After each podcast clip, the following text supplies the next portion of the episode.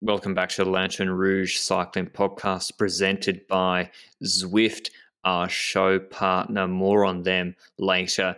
This is a double header with a little little addendum, not an hors d'oeuvre, more just a post dinner aperitif with Tour des Alpes Maritimes du Var and Valenciana. But the main courses Algarve, then Andalusia. We will start with the sprint, was supposed to be a sprint, in Algarve, finishing in Faro. I had intel on the ground, Portuguese people sending me portrait videos of the finish. It looked like a nasty little kicker up to the finish, not just a false flat drag, quite nasty. We've got Merlier here, Jakobsen, and Lecoq in good form. He would like this sort of finish. But who, who took responsibility for pacing the break, Benji? I guess those teams. Well, quite a few teams actually. Cofidis was pacing for a bit for Coquard. We had the likes of Alpecin pacing for uh, the squad of Merlier. And uh, we also noticed that uh, the Koenig did not have, or Quickstep did not have, uh, was it uh, Declercq today? Because Declercq fell out with gastro, whatever that is called, uh, sickness. So unfortunately, he's not there to pedal at the front of the peloton for that squad. But in all honesty, it was again a doomed breakaway. They were going to head towards a final sprint. And like you said, that final kicker, it kind of reminds me of that stage in the Vuelta last year where we saw the kick early and then Jakobsen flew past him in the end. Does it remind you of that as well? Yeah, it does. It's one of these weird finishes where the lead out's got to get it right. Like we knew we would get the Remco pool of death. Whatever we need to give it some sort of nickname. The Remco 1600 meter Asgreen pool. We need that named. But yeah, would he get that right? Would the lead out work? Who was the Portuguese team, Benji? That came up and started because it was funny during the stage. Vivica and Vi were pacing, and mm-hmm. then Portuguese team came up on the side. Uh, Tavfer Mortagua Ovos Matinados for their sprinter Leangel Linares, who's Venezuelan, and they're speaking to Vivica, and then they brought the whole team forward. And Quickstep and Alpecin said, "Thanks, thanks for doing it, for chasing the break for us." But what did you make of this run in Benji and Quickstep's organization? Because I wouldn't say it was perfect. I saw Fabio almost mm, being like, "I need to move up now. I'm not in a great spot." Yeah, exactly. And it felt like at the start I was like, okay, this train is different from the last time because in stage one, I remember that Asgreen was pacing much earlier in the stage and was not the third last man of the train. And this time around, Remco was sitting ahead of Asgreen and Lampaert was like fifth last man, which last time was third last man. So very different from the uh, lead out train we had on stage one. And at a certain point, it looked great. I think with 2K to go, I was like, okay, this looks pretty great. And Remco's about to take over. He's going to hammer it. Asgreen in the wheel and so forth. But then it looked like Van Lerberghe didn't choose the wheel of Asgreen anymore and went backwards as Coquard and his lead out jumped ahead of Van Lerberghe and Jakobsen. So we had two riders at the front and then two riders of other teams. And then we had Van Lerberghe and Jakobsen just a bit too far behind as well. And I was getting scared. I was like, okay, Jakobsen, uh, how is he going to get up there? Is Van Lerberghe going to suddenly move up on the side and try and get to the front? But how did they solve it? I don't really think they did.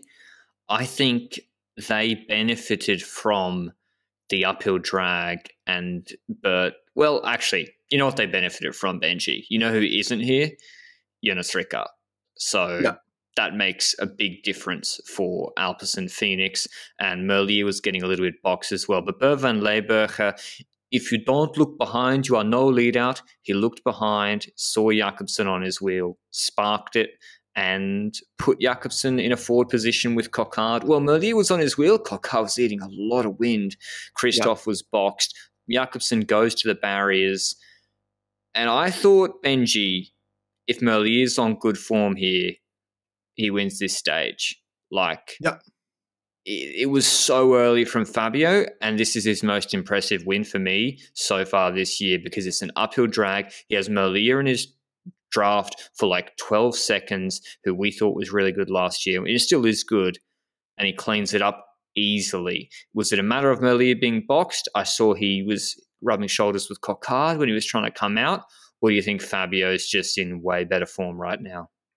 I think it's a combination of both. Firstly, yes, Coquard was moving backwards next to Merlier on the left side of Merlier. The barrier was on the right side, so he was stuck behind Jakobsen, couldn't go anywhere basically for a bit. The initial like four or five seconds of that sprint, but the second Coquard is behind Merlier, he can move past, and he wasn't good enough to do so. So perhaps I, I vaguely heard that there was a crash at the start of uh, this stage, thanks to our producer for that one. Uh, and Merlier was probably involved in that, which means that perhaps he missed that 1% or 2%, or do you think that he's kind of rusty all over at the moment in the season? I mean, it doesn't surprise me that Fabio's in a little bit better shape than him right now. I think, yeah, I don't know. It's impossible to say. I think Coquard ate a lot of wind, and given his performance on the harder finish to Bessèges the other day, I think with a better lead out, he might have done it. But I think Thomas Champion got dropped earlier. Maybe that was in Andalusia. it's hard to know who's in which race. But here's the top 10. Jakobsen taking, what is it now, Benji? He's like fifth win of the year. His f- fourth. Fourth win of the year. All at .pro level, of course, but still, this is a better field, sprint field here. Adam Merlier, Coquard, Kristoff, consistent as ever, fourth. Hofstetter, Russo, Orasso, uh, Meeus, Gazzoli, Joyce, and Linares, 10th, the sprinter from the Portuguese team who I said they pace for a bit. Ethan Hayter, Benji. This sort of uphill kick. This is what he's supposed to be good at. I think he struggles with positioning in the bunch. I think that's also part of the things that he struggles with. We notice that he does better when the group is reduced, and perhaps that is the reason, indeed, like you say, that he's not up there. But I also feel like he's inconsistent so far in the season. Yes, his climbing was good yesterday compared to what I expected it to be, but I don't know. I also think that he's not a pure flat sprinter. I think he's a guy that needs a proper hill and not necessarily an uphill drag. And yes, he won that flat sprint in Tour of Britain. That completely ruins my point, but let's skip that one for a no, second. No, no, it doesn't. it doesn't because that was that was a shambles. There was a crash just behind the oh, Ineos okay. train, yeah. and Nizzolo and Cav were caught behind it. So when you look at the, that's why results are deceiving because you look at the results, you're like, oh, torch Nizzolo and Cav in a sprint. It's like, well, no, okay. not really.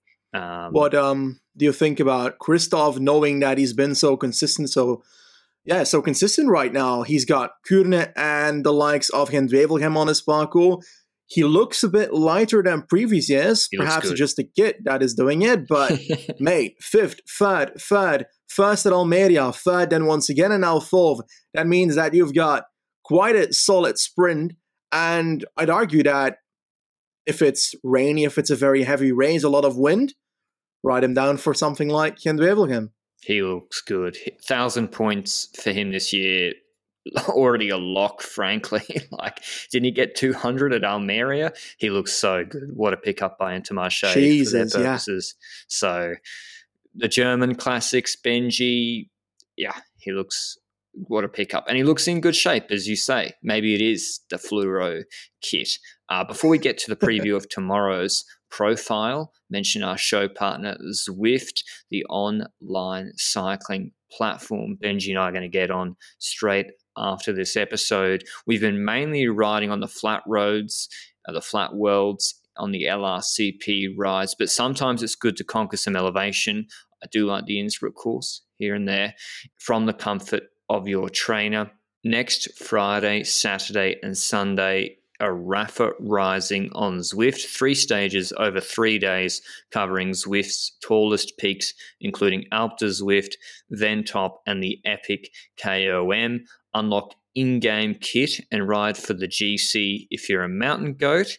Head to Zwift.com for your seven day free trial and to sign up to Rapha Rising. Thanks to Zwift for supporting the podcast. But the profile tomorrow, Benji, what an asymmetrical parcours at Algarve, a 32.2 kilometer ITT. Evenepoel, it's why he's here. But McNulty, Hayter, Danny Martinez, who is winning this stage and who is in the leader's jersey after it? I said that Remco yesterday on the climbing stage and it didn't happen. So I have to do it again. I think that Remco is going to win the time trial. I um, do think that McNulty is going to be relatively close in that. And perhaps, like, to be honest, I think Vos could have top three this Oh, entire Vos race too. if it didn't crash yesterday. Yeah. But with losing seconds because it was not it wasn't the last three kilometers his crash, and he actually lost the time from walking to the finish line in a slow tempo. And as a consequence, that gap is too big in my eyes to still conquer again. So I think he also has an opportunity to podium the stage, but I don't think he can take over GC once again.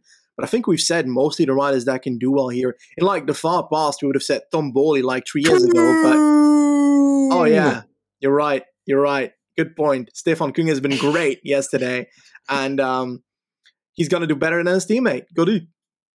Oh, that someone filed that in the hot take section. Ben, Benji wants Kung, I think Kung will beat him in a time trial. Gaudu, but do you think Benji? Do you think Gaudu is here for TT practice? Actually, by the way, I think Kung takes stage. Evenepoel goes into leader's jersey. Okay, yeah, But good point. oh no, I mean it's a roller course, three hundred and twenty meters of climbing. Do you think Gaudu's here to just get some race TT practice in because he actually wants to take TDF GC seriously? Otherwise, he should be at Andalusia. I don't know. I think it's partially because their team didn't sign up for Andalusia. I think, and perhaps that's the reason for it. Perhaps they just signed up to one race and then realized, oh shit, there's a time trial of 32 kilometers. So- That's probably actually the reason. this is cycling. So yeah. yeah, Occam's razor. Okay. We expect Remco to do well, and he probably will. It's a TT. Otherwise, we're missing Moreira, who opted not to start this stage. The uh, thing is on Glassdrive, Q8 Anicolor. He's um, Uruguayan 26 year old who won Grandissima last year, a great time trialist. And they also have Rafael Reis? Reis. Yeah. Oh, Reis. Reis is here. But yeah, Moreira, curiously, not at this race. Uh, but Reis is. So he'll be looking for a top five. Don't be surprised if he's there. I think he's been pretty bad actually the last few days. I, I've been surprised by it, but then again, his Nah, time trial, uh, his his his stage one, two, and three last year were 127, 61st, and He'll be good. 146th, and then he came second in the time trial. So I agree, he's going to pop up in the top five out of nowhere, and I'm looking forward to it. Okay. Hope McNulty's good because, yeah, be interesting to see if he keeps progressing on this longer TT. Yes. Now we'll move on to Andalusia, which is another rolly parcours with no real hard finishing climb and just uncategorized shallow gradient climbs with some pinches in it. We thought, okay, Gomez here. He's it's been a bit too hard for him the first couple of days. This is one for the sprinters. It, it kind of erupted into chaos once again after UAE, who only have five riders. They have Covi in the GC lead narrowly, and that's kind of that was a burden for them today. Or was it? Did they need with Trentin and UAE Benji to pace these climbs so hard that crested like 33 Ks from the finish. Like it didn't look like Bahrain or Bike Exchange were going to mount a raid of their own accord. Well, I think it's a combination of things. I think, yes, it's a very small team that they've sent here, five riders, which means that they're weaker. And everything falls upon, like you said, Trentin and Polanc to do the tempo there because I don't see Langen being the guy that's going to pace those climbs and do anything or react to stuff. So those are the two riders that I'm like, those are the ones that could do something for Covi here. And then we look at the parcours of today's stage, like you mentioned, and those last two climbs, if if climbers start attacking, I've got trouble in believing that Trentin can take care of that. Polanc is the better climber of the two in my eyes. But um, they actually seem to have given that the decision on the Alto de Calcin, which was the second last proper climb, the last categorized climb. We saw that UAE was pacing with the likes of Trentin and with also Polanc to try and keep a tempo to make sure they don't have attacks from other teams. And perhaps they went a bit too hard because they were spent after that climb. They were not really there anymore when the next climb started, a uncategorized climb in the last 40, 30 kilometers. And yeah, there was plenty of attacks on that climb. We saw moves by Lopez, by Landa, Velasco, Dunbar, Simon Yates. We saw Kamna. Holman, Kamna, like you mentioned, you're right. uh, plenty of people. And in the end, they group formed ahead of the peloton group with Covi. That uh, front group included Lopez, Landa, Dunbar, Yates, Vansevenant, O'Connor, and Rodriguez, Christian Rodriguez, not the other guy, Carlos Rodriguez. Fun fact Christian Rodriguez was originally the man that was named Godriguez on my YouTube channel about three years ago. Then I stole that nickname a month ago and gave it to Carlos Rodriguez. So I'm sorry, Christian, but hey, that's what happens when you aren't relevant anymore. and we got we've got a group of seven ahead in this stage, and it looked like that gap was not going to keep it because people in that front group were like, okay, Landa, what is he going to do? He's not the guy for GC for that team. Is he going to ride with Lopez and Yates to the line? Would be pretty stupid. So he sat up at the back. Higgs in the next group and Wout Poels as well. O'Connor felt like riding. Vansevenant felt like riding. Simon Yates felt like riding. But Eddie Dunbar was like, okay, I'm perhaps not the guy either for my team. Carlos Rodriguez yeah. is behind. So the choice for those two was sit at the back. And then Lopez moved to the back and was like to uh, to uh, I think it was to Dunbar, mate, you got to take over. And he sat on the back of Dunbar, and Dunbar decided to close it to the others that were in the front because there was a bit of a gap existing because Lopez went to the back. And Dunbar closed it for Lopez. I would have never done that. Like, what's the point for Dunbar to be there anyway? So, yeah.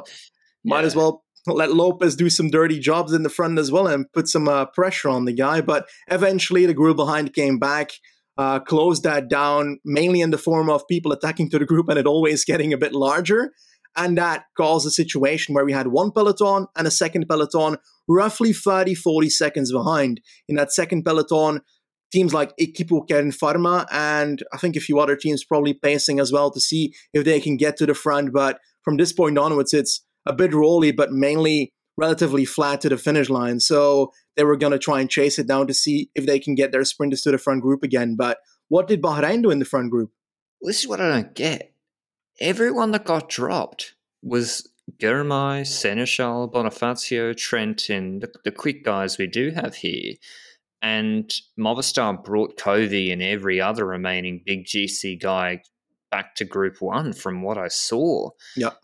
And then Bahrain paced really hard on the flat with Landa and Caruso. And I was trying to figure out which which GC guy's been been caught behind. Am I am I stupid? Is that a rhetorical question? Maybe yes. Buchmann? I don't think so. Um, but they paced anyway. I don't I don't have the answer readily available. I'm sure uh, one of them will let me know. But they go into the final 2Ks. Is the three kilometer rule applies here because it was supposed to be a sprint stage. And Dunbar takes over, powerful pull, maybe too powerful, goes through a right hand bend. And then the speed of that, there's a crash with Carlos Rodriguez and Narvaez Sosa and Haig are just sitting behind him. They get caught up. Shambles erupts because Bahrain don't want to pace. Ineos are like, mm, what should we do? Sheffield makes it. Kamna counters again. Such a good rider, Leonard, Leonard Kamna. He's on his Catalonia form almost already from last year. And Sheffield, the young American powerhouse on Ineos Neo Pro, 19 years old, in the saddle, gaps – I think Lopez or Astana rider off his wheel. He thought he was chasing back Kamna, bridges to Kamna, realizes he's solo, it's 1K left, puts the hammer down, and no one was bringing him back. Lopez eventually started to pace on the front of the GC group, but he ain't bringing back Magnus Sheffield. You'll remember him from Yorkshire World Champs 2019, huge engine helping Simmons, bronze medal there and just an amazing pickup by Ineos. Takes the stage, his first pro win, arms aloft. Kind of like Thomas when he attacked in the Dauphiné through the corner and Kwiatkowski left his wheel, let his wheel go. And similar outcome, but this one wasn't exactly planned. I don't think they wanted Rodriguez to crash, but they got the result and they got to be pretty happy. I still don't really know what the plan was from Bahrain and even Astana, really. But anyway, we had to wait quite a while for the official results because they Andalusia results have been taking like two hours. And then today, when there was guys having to apply the three kilometer rule, I was like, this might not be ready for the pod.